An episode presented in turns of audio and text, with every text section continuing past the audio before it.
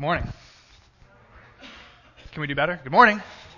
All right, glad to have you guys at Grace. Uh, if you have your Bibles, turn with me to the book of Ecclesiastes, is where we're going to be hanging out this morning. If you have, uh, if you want to grab a pew Bible, we've got several pew Bibles in front of you, and uh, if you turn t- in your pew Bible, we will be on page 539.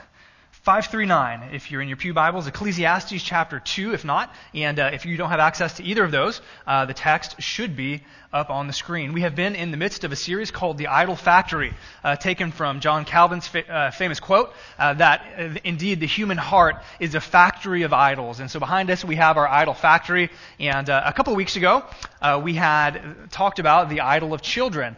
this week, the idol factory is still producing, and we are talking about the idol of pleasure the idol of pleasure. And so, uh, Ecclesiastes chapter 2 is where we're going to be. Page 539 in your Pew Bible. Ecclesiastes chapter 2. Uh, the Idol Factory, part 5. The idol of pleasure. And we're going to learn, hopefully, quite a bit uh, from a man that you may or may not be familiar with by the name of Solomon, who penned uh, this wonderful Old Testament wisdom book.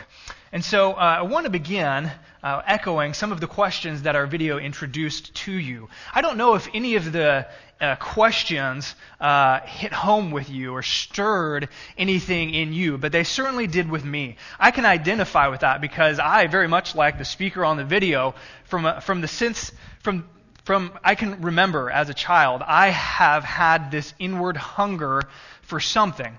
I'll call it satisfaction, meaning, purpose, pleasure, if you will. And much like was described on the video, I searched for it, I searched for it, I searched for significance and satisfaction. And the world that I lived in said, do it in this and this and this. And I tried a whole bunch of those things, and I found myself feeling empty. So, what about you? Have you ever felt that way? Have you ever asked any of those questions? I want you to be honest. Have you ever asked any of those questions? Have you ever sought satisfaction? I'm not just talking about temporary, I'm talking about lasting satisfaction that doesn't go away, but never, never found it, never being satisfied. Uh, you've probably heard the phrase before, uh, and, and, so I'll, I'll, say a bit of it, and then I want you to tell it back to me. Money, they say money can't buy happiness. Money, money can't buy happiness. Uh, one pundit by the name of T- Tim Krell says this regarding that little statement, that money can't buy happiness. He says uh, regarding that, all I want, all I want is a chance to prove that money can't buy happiness. All I want is a chance to prove that money cannot buy happiness. What about you? Would you agree with him? Would you agree that, yeah, maybe money doesn't buy happiness, but I'd sure like to try?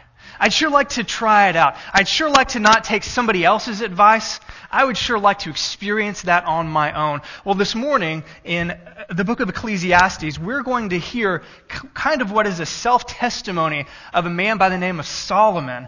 Uh, Solomon was a, a king of Israel. He was the son of King David. And Israel, the nation of Israel under Solomon, reached its peak, at least economically. It was the richest, uh, it was uh, Uh, it has ever had ever been under King Solomon. And what Solomon is, is going to do is he's going to take the sentiments of Tim Krell and he's going to try it out.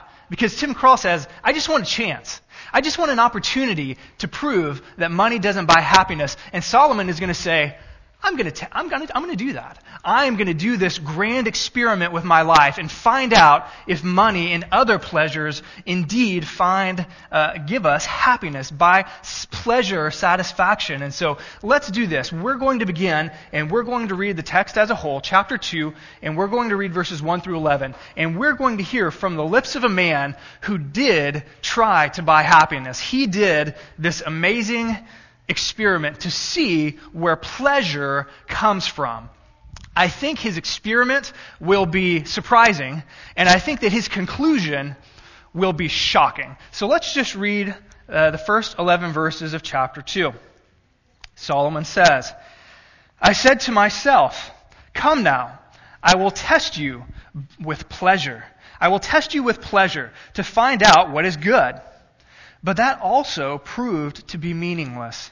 Laughter, I said, is madness. And what does pleasure accomplish? I tried cheering myself with wine and embracing folly. My mind still guided me with wisdom.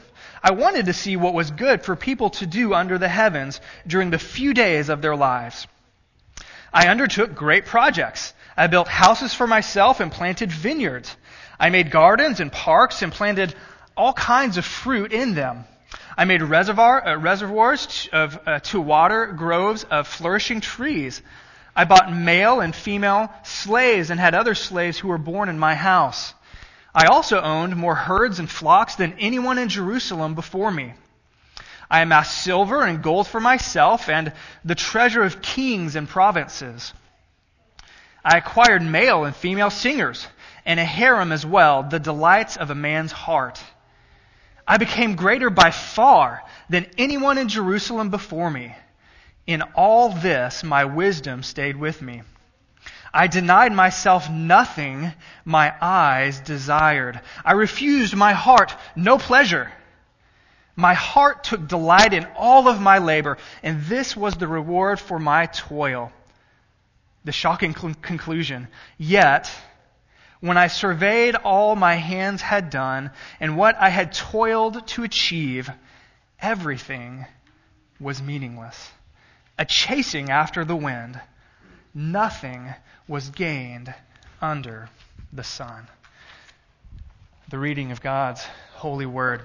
This morning, we're going to basically break up our sermon into two parts. So if you like structure, uh, it's a simple one this morning. Uh, first of all, we're going to see from chapter 2 in the book of Ecclesiastes the pursuit of the idol of pleasure. And Solomon fleshes it out in all of its grandeur, if you will, of what it looks like to pursue in my life and in your life the idol of pleasure.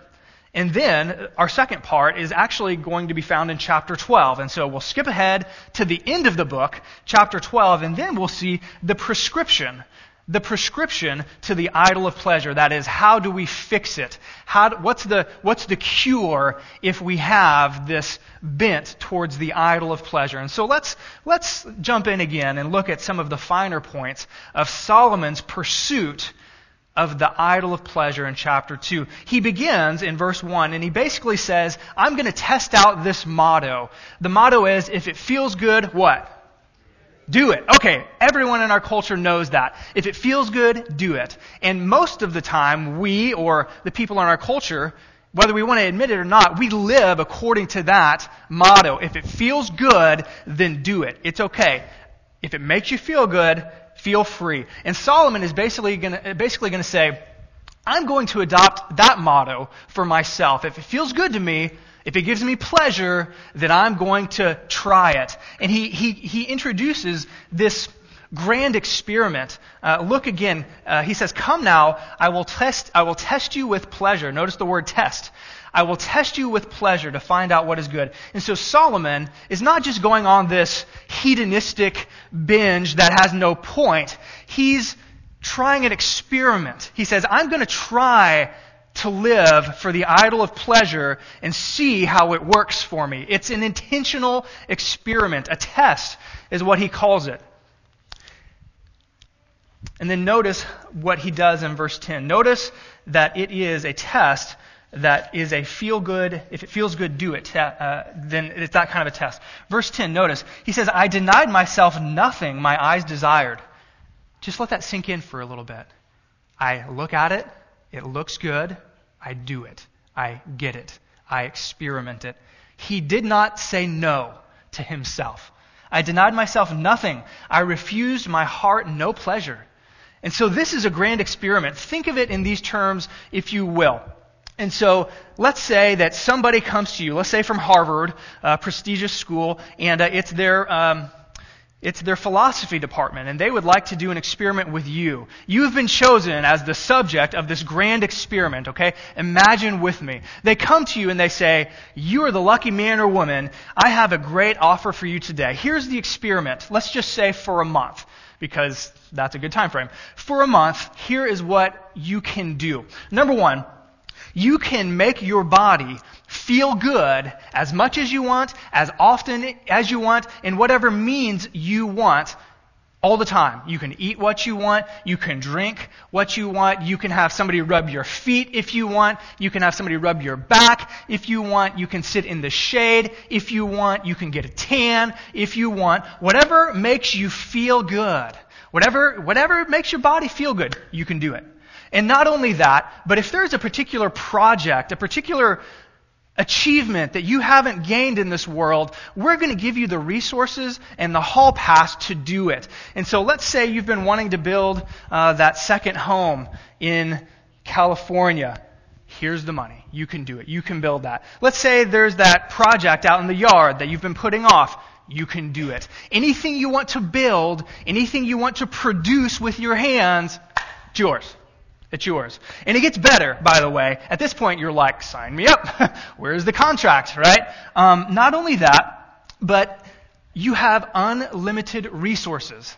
That is, let's say you have the resources of a, uh, of a Donald Trump. Name all the rich guys you want. Let's say you have unlimited resources. So for a month, limited time only, you can buy anything. Boats, trucks, houses, beach houses, yachts, restaurants, anything. Anything you want to buy, anything you want to have, anything you want to own, it's yours. It's yours. It's getting better. They say, in addition to that, you can experience any form of entertainment that you want. So what do you like? You like to watch TV? You can watch it 24-7. Uh, you like live music? Bring in U2 if you want U2, or your Christian variety, or whatever it is. You want live music? We'll bring in live music. You want to watch movies all day long? We will get you an IMAX in your backyard, and you can watch IMAX all day long. You like sports? Not only are we going to get you a big screen, thanks guys for doing that by the way. I love the big screen. and I watch sports on it. If you, not only can you watch sports on the big screen, you can own Yankee Stadium. Just go. Just sit there. Any kind of entertainment you can ever possibly dream of, it's yours. And finally, they say any kind of romance that you want, any kind of romantic pleasure, any kind of sensuality that, that might make your body feel good, anything, anything, nothing is off limits. So let's just say they came to you and they said, here's the contract. Try it out for a month. And at the end of the month, we're going to ask you all of these tests and we're going to quiz you and we're going to find out that made you truly satisfied. Takers? Any takers? I know, we're all, you're like, oh, yeah. Looking around, you don't have to say it. But I bet most people in our world, and maybe some of us, um, we're like, yeah, sure. That sounds good. That is essentially, and maybe in a, you know, higher kind of a way, that's what Solomon did. That is exactly the kind of test that Solomon went on. He's the king. He can do anything he wants. And so, before we get into the details of that a little bit and what his experiment entailed, what kind of pleasures, if you will, what kind of idols of pleasures he experienced, what do you think was the outcome? What do you think Solomon said at the end of his, his, experiment? What do you think someone, average Joe, you sign that contract? What would you say at the end of that? What would you say? This is what Solomon said. I'll, re, I'll reiterate it. Everything was meaningless. Everything was meaningless. Vanity might be your translation. A chasing after the wind. This Hebrew word meaningless describes a vapor or a mist. You know, like when you boil water, it's a vapor or a mist, or when it's cold outside and you go, oh, and there's a vapor and a mist. It's there for a moment. It's fleeting. It's there, but then it's not. It's momentarily satisfying. And that's what he says that kind of experiment will lead to momentary satisfaction that just goes away. It just goes away. He uses a vivid image here, chasing after the wind. Did you notice the image of the trash bag and how elusive it was? Chasing after the wind. Have you ever tried to chase the wind? No, because it's, it's futile. It's useless. You can't chase after the wind because you can't catch it. Essentially, uh, he says it's a vivid image of frustrated futility. I had a, I had a dog. Actually, I still kind of do, although it's my mom and dad's dog. And it's a little Cocker Spaniel. I don't have a picture or anything, but uh, it's this cute little Cocker Spaniel that I got in college. And we had its, its, its tail kind of cut off, you know what I mean? It's like a little nub. I call it a nubbin, you know? So it has this little nubbin tail, right? And so it wags and it does this. And, and my dog, uh, I learned early on, liked to chase its tail. Any of you guys have dogs that chase their own tail? Okay, a few of you maybe. Have you ever seen a dog, a dog taste its own, chase its own tail and not be able to get it? It's somewhat humorous and I, and I guess kind of a mean spirited way. But he would do this. He would just chase that nubbin. He would go round and around and around and around and around. And it was futility, but he would kept doing it and he kept doing it. And Solomon says, if you pursue the idol of pleasure, that's what it's like. You're chasing your nubbin. You're never going to find it. So that's his shocking conclusion. What were some of the details involved here? Let's go through these rather quickly. Look at verse 3 with me. Uh, four things, four uh, idols of pleasure, if you will, four avenues of pleasure that he pursued. Number one, uh, I call it indulgence.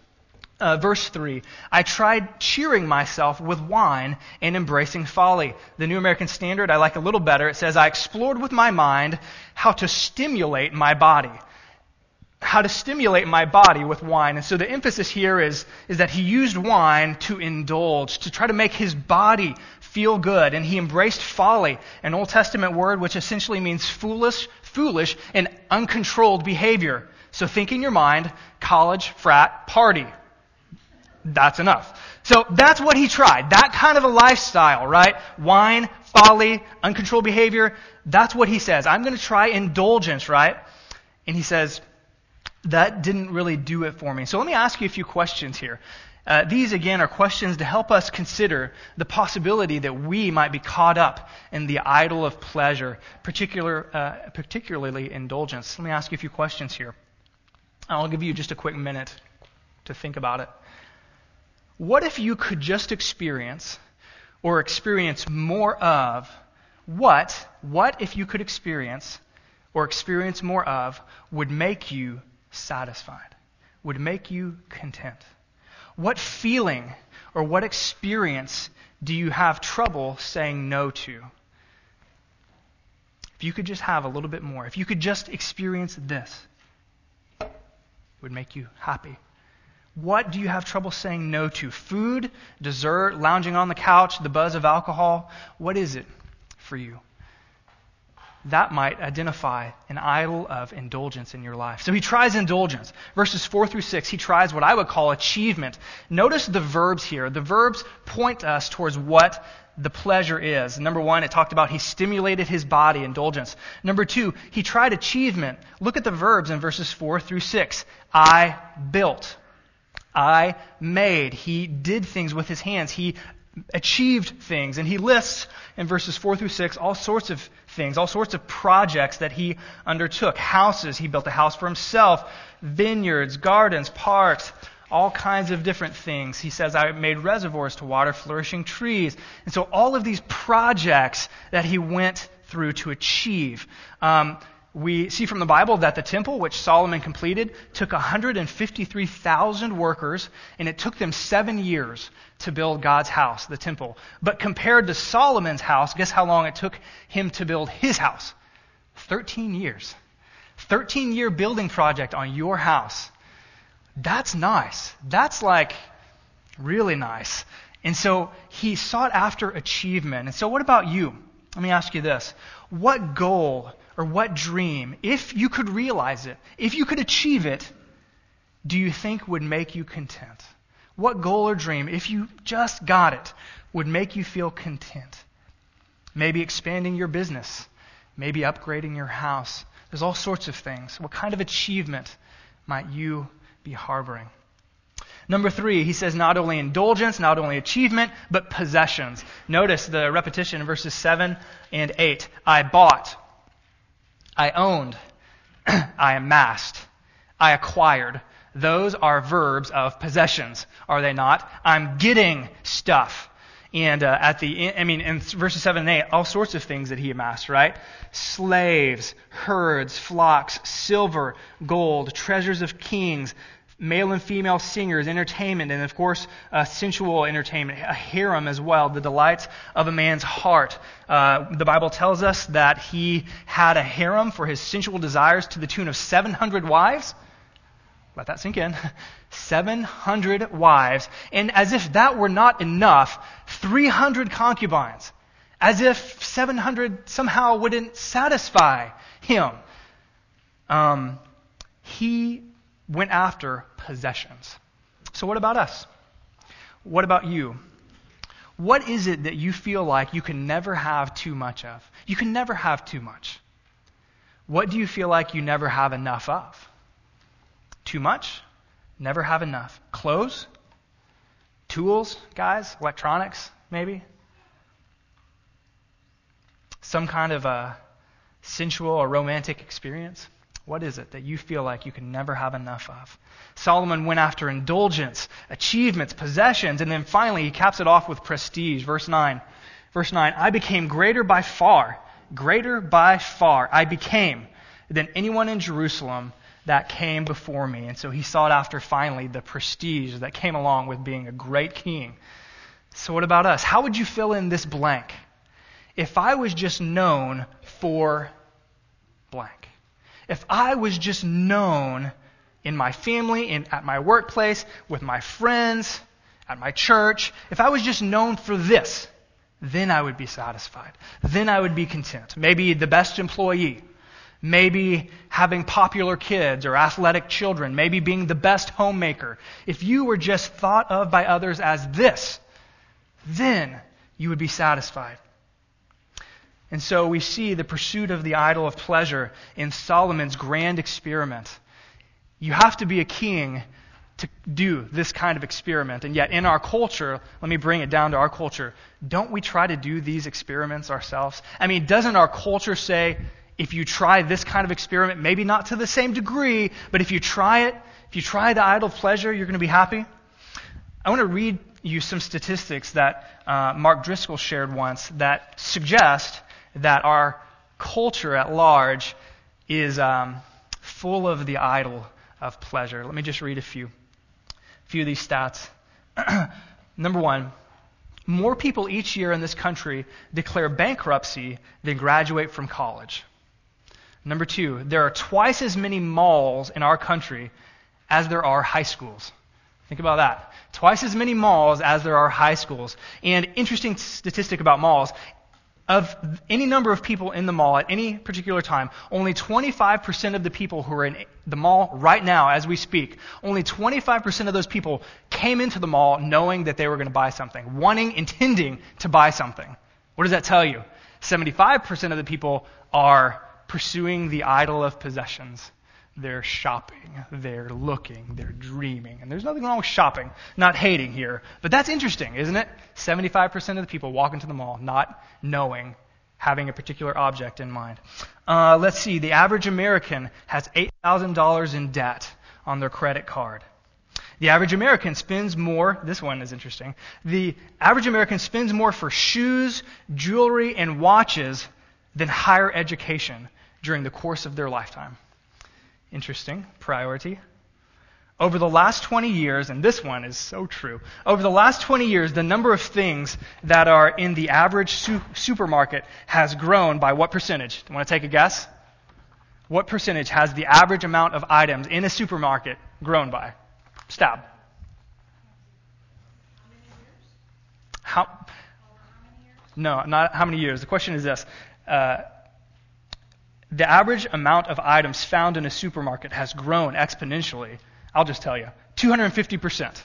By 250%. Basically, what that means is that we have more options when we shop. So, any of you ever go to the grocery store? I go to the grocery store with my wife, and she's like, go get spaghetti. And I'm like, okay. And then she's like, get ragu spaghetti. Okay. Get light and hearty spaghetti. Okay. Get decaf spaghetti or whatever it is. There's like four or five options, you know? I'm like, can or packet can. Okay, right. You know what I mean? Like the options in the mall uh, in the grocery store are just crazy. That's because we love to to buy and to have. Another one. The average American in this country, adult American, excuse me, the average parent in this country spends six hours a week shopping, 40 minutes a week playing with their kids. And finally, we drop 32 billion with a B, 32 billion dollars a year on adult entertainment.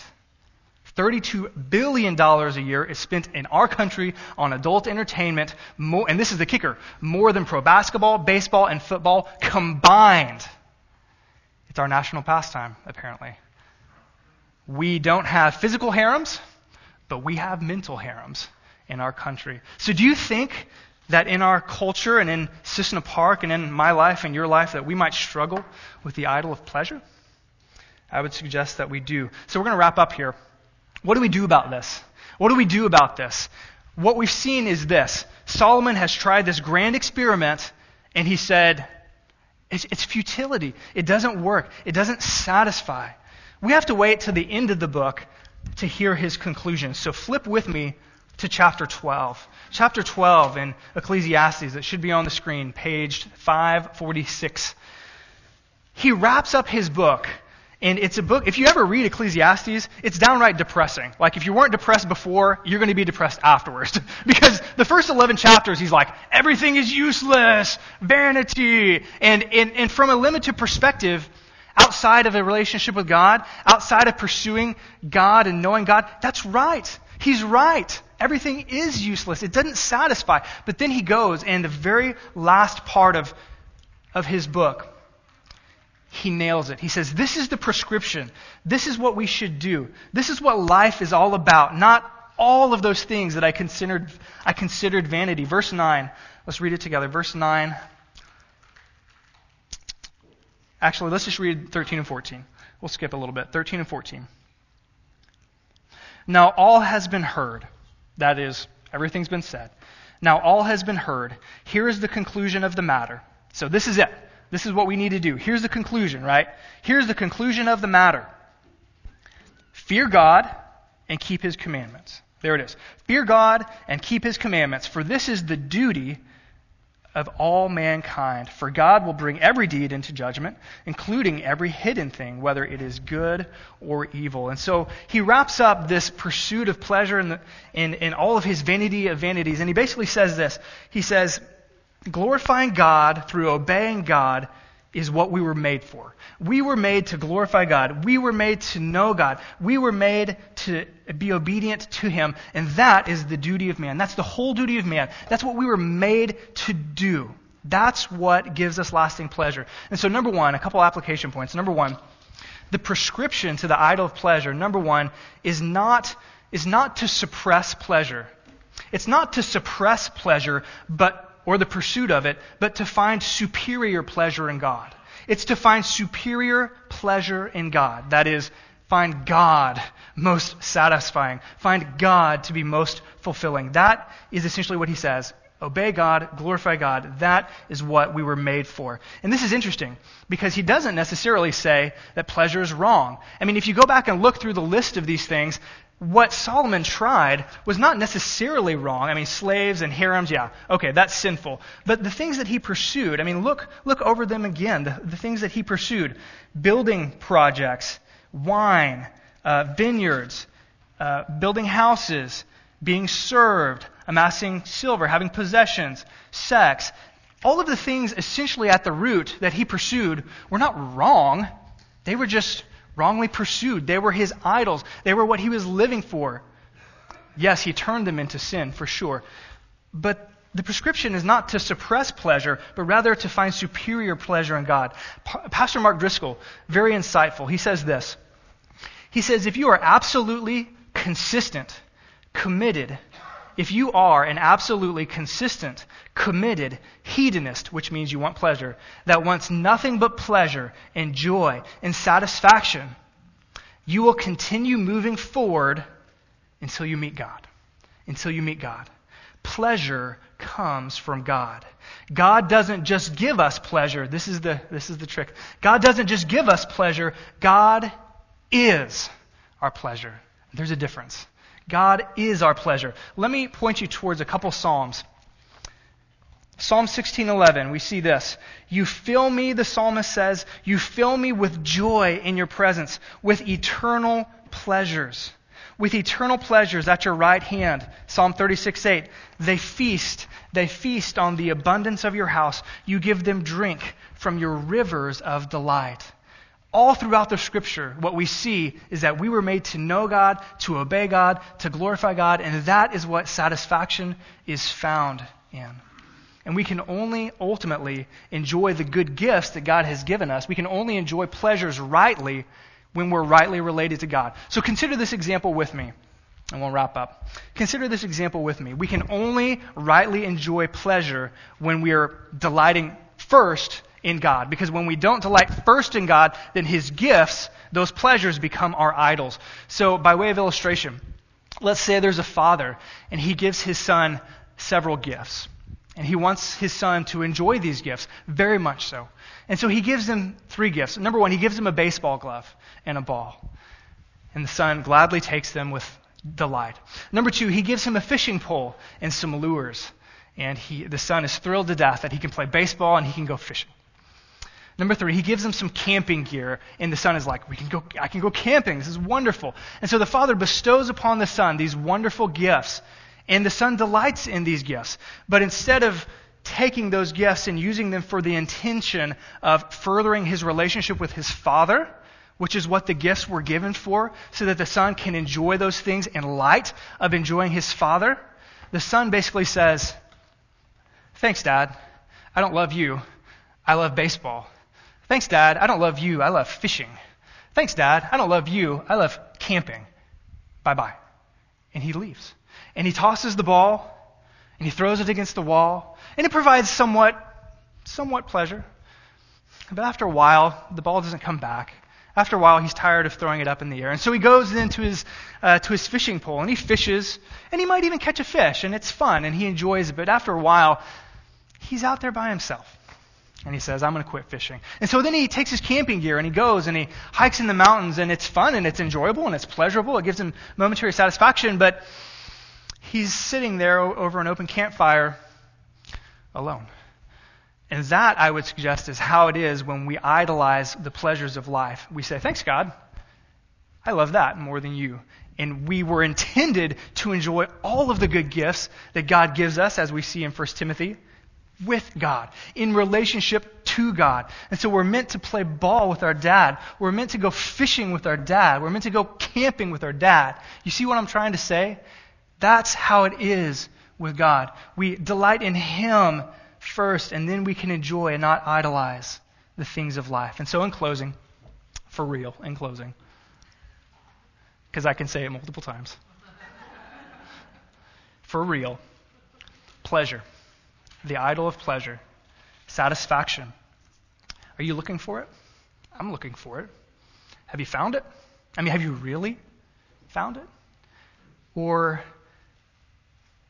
are you like the video suggested? Are you just kind of running from this to that just to feel it, just to feel a bit of it? Does it never stay? I mean, does it never really stay? The video suggests can it even be found? Do you want to know where on earth it can be found? Solomon said it can be found in God. Solomon said it can be found by obeying God and glorifying God. And Jesus, several years later, echoed that sentiment. In John 17, he says, Jesus says, This is eternal life. And that just doesn't mean life forever, although it does mean that. What he means is this is what life is. This is eternal, good life. This is eternal life. That they know you, the only true God, speaking of his Father, in Jesus Christ of himself, whom you have sent. And so, all I can say is that when I was 16 years old, I had been searching and searching and searching and searching, and I had not found it. And I tried all sorts of stuff.